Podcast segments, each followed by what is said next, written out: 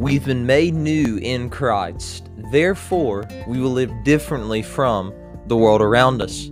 Our identity is no longer found in this life, but it is found in God. This is one of the certainties of the Christian life. I'm Noah Hooper, and this is the Taught by Grace podcast. We have reached the final episode in our study through the book of First John. And this week we're going to be looking at part two in our study on the certainties of the Christian life in 1 John 5, verses 13 through 21.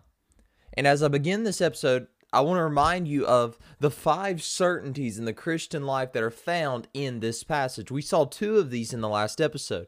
We saw that we can know that we are saved in verse 13.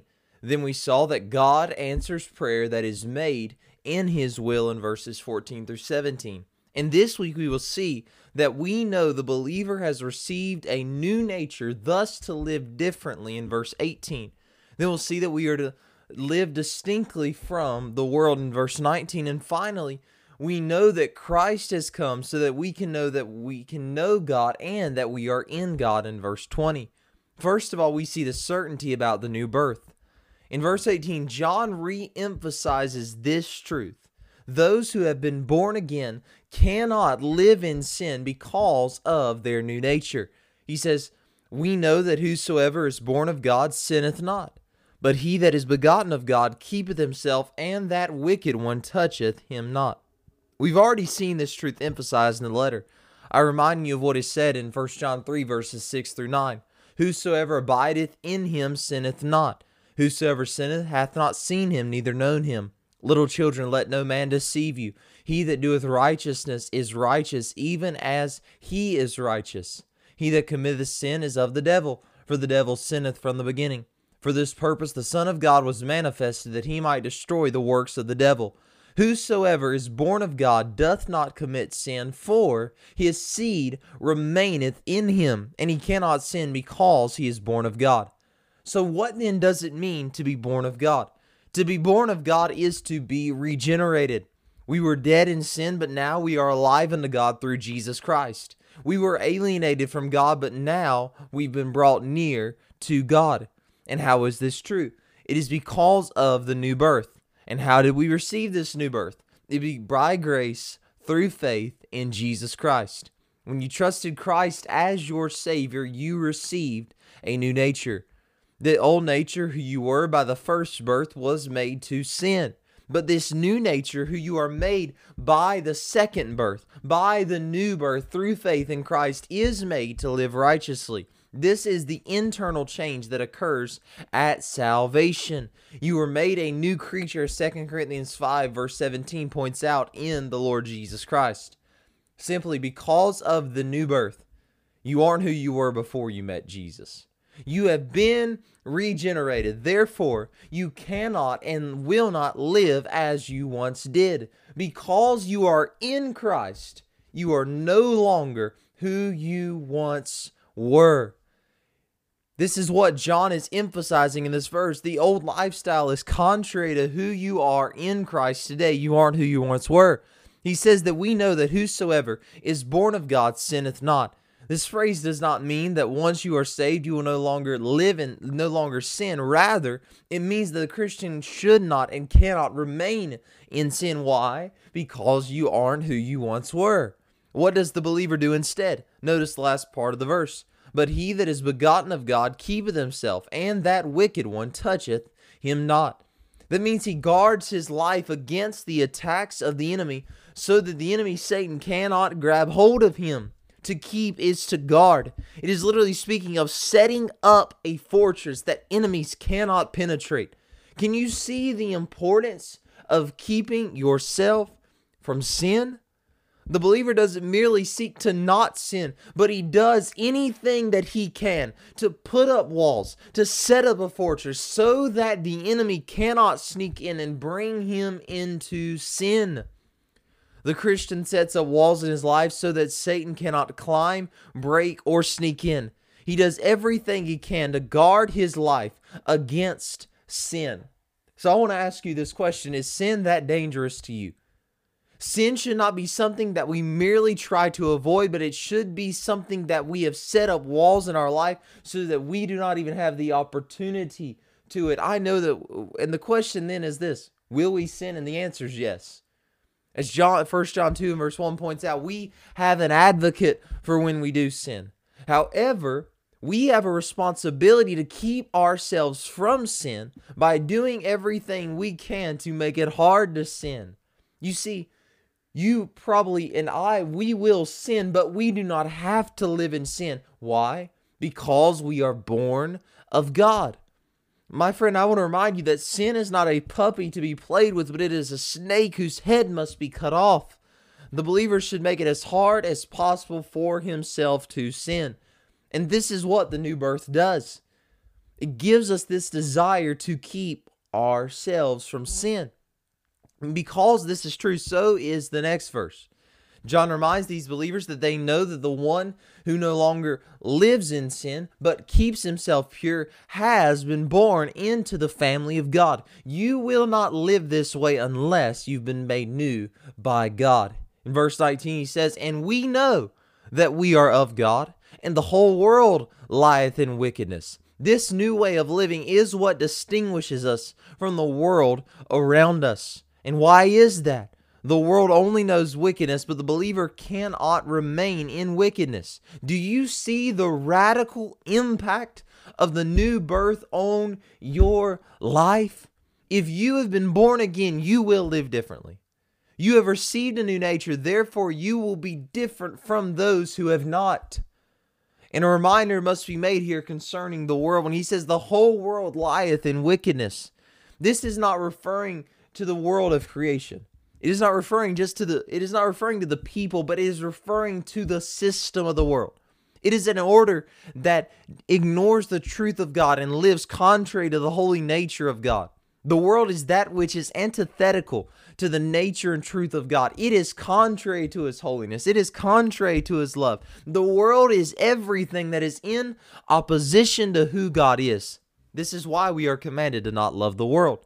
The believer once walked according to the course of this world, but no longer. You've been saved by grace, regenerated by the Spirit, justified by faith, made alive in Christ. This is the crux of verse 19. We know that we belong to God because of this difference. We know that we belong to God because we've been made new. We have received a new nature, therefore, we are now different from the world around us because of our relationship to sin. We no longer live in sin, but we must do everything we can to guard ourselves against sin by the power and grace of God. We live differently now, not primarily to be distinguished from the world, but because we are identified with God. That is the heart of being different. It is not so that we can say, I am not like the world, but it is so that we know that we are identified with God.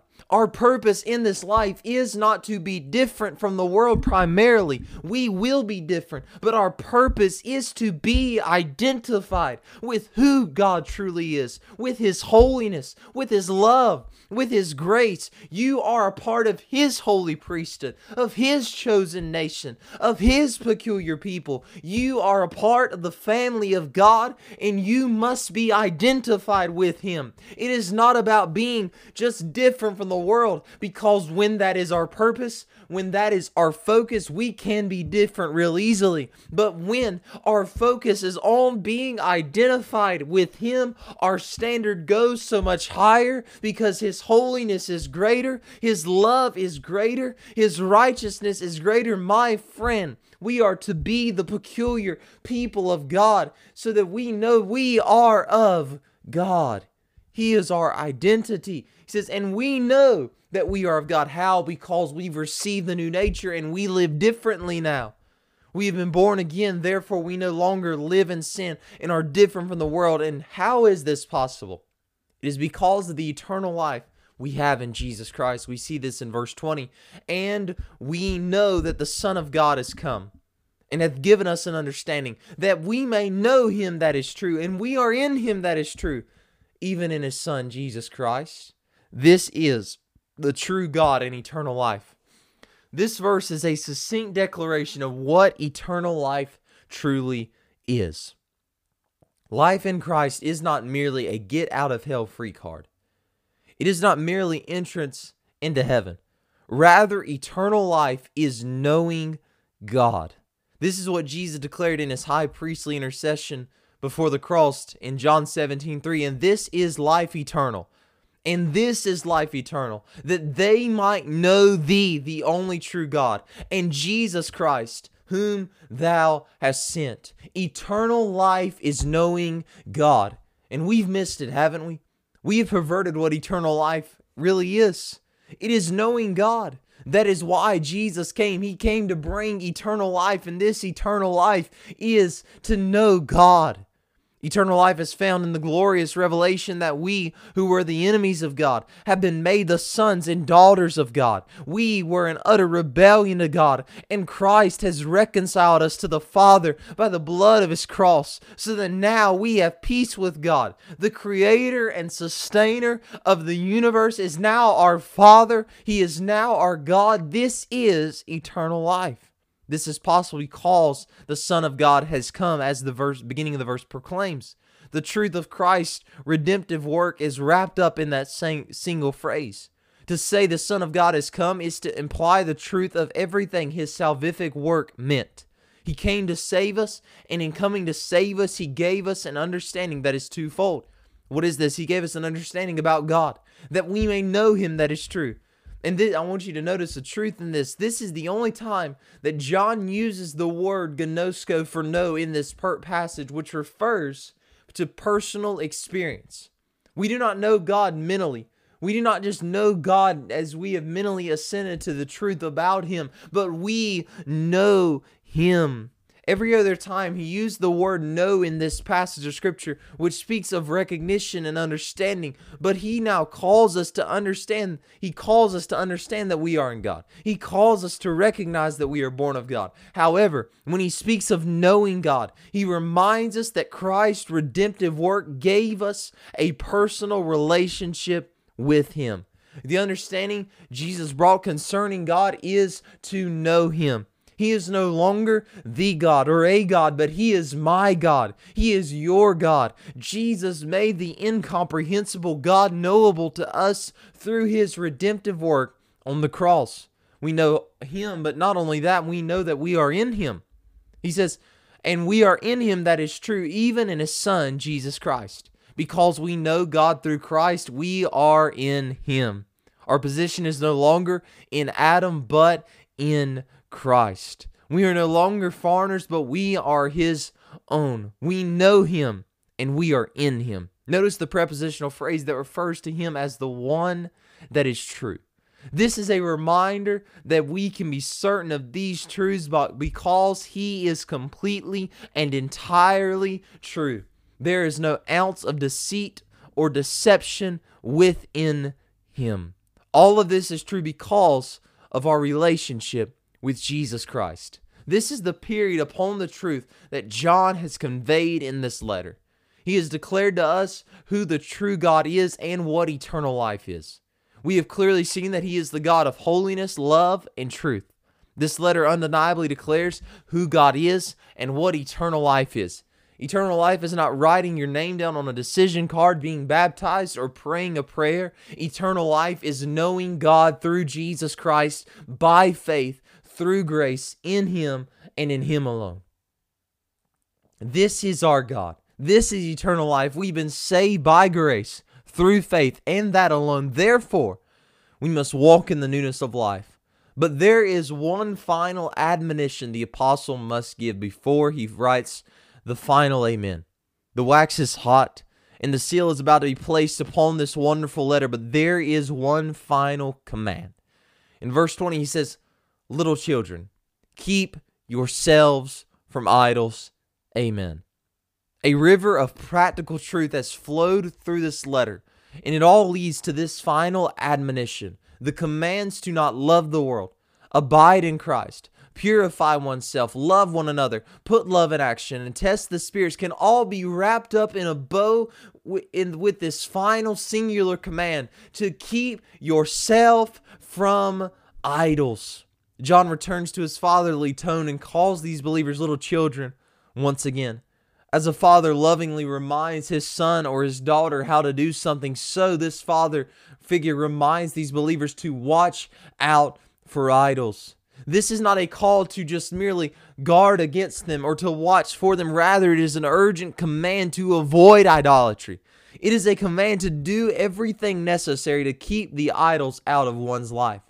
No doubt John was referring to literal graven images that could have taken the place of God. However, the reality is that an idol is an image, any image, any person or activity or desire that takes the place of God. The Christian has no room for idols in his life. If you walk in truth, if you will put love in action, if you will live the Christian life as is depicted in this letter, you must keep yourselves in, from idols. You cannot and will not be all that God desires for you to be unless you keep Him first in your life. This is eternal life. It is knowing God through Christ. Now we must live in light of this truth. You are a new creature in Christ, therefore, He must have the preeminence. The final admonition is as much of a call to make God preeminent in your life as it is to abstain from idols. You cannot let anything take God's place in your life. And we do that by giving Him the rightful position He deserves. Love Him with all of your heart, all of your soul, and all of your strength. This is how we keep ourselves from idols. This is what the Christian life truly is.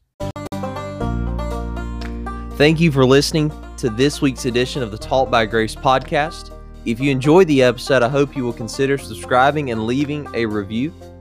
And I hope that you will join me next week as we continue studying God's Word to learn how to live by His grace and for His glory.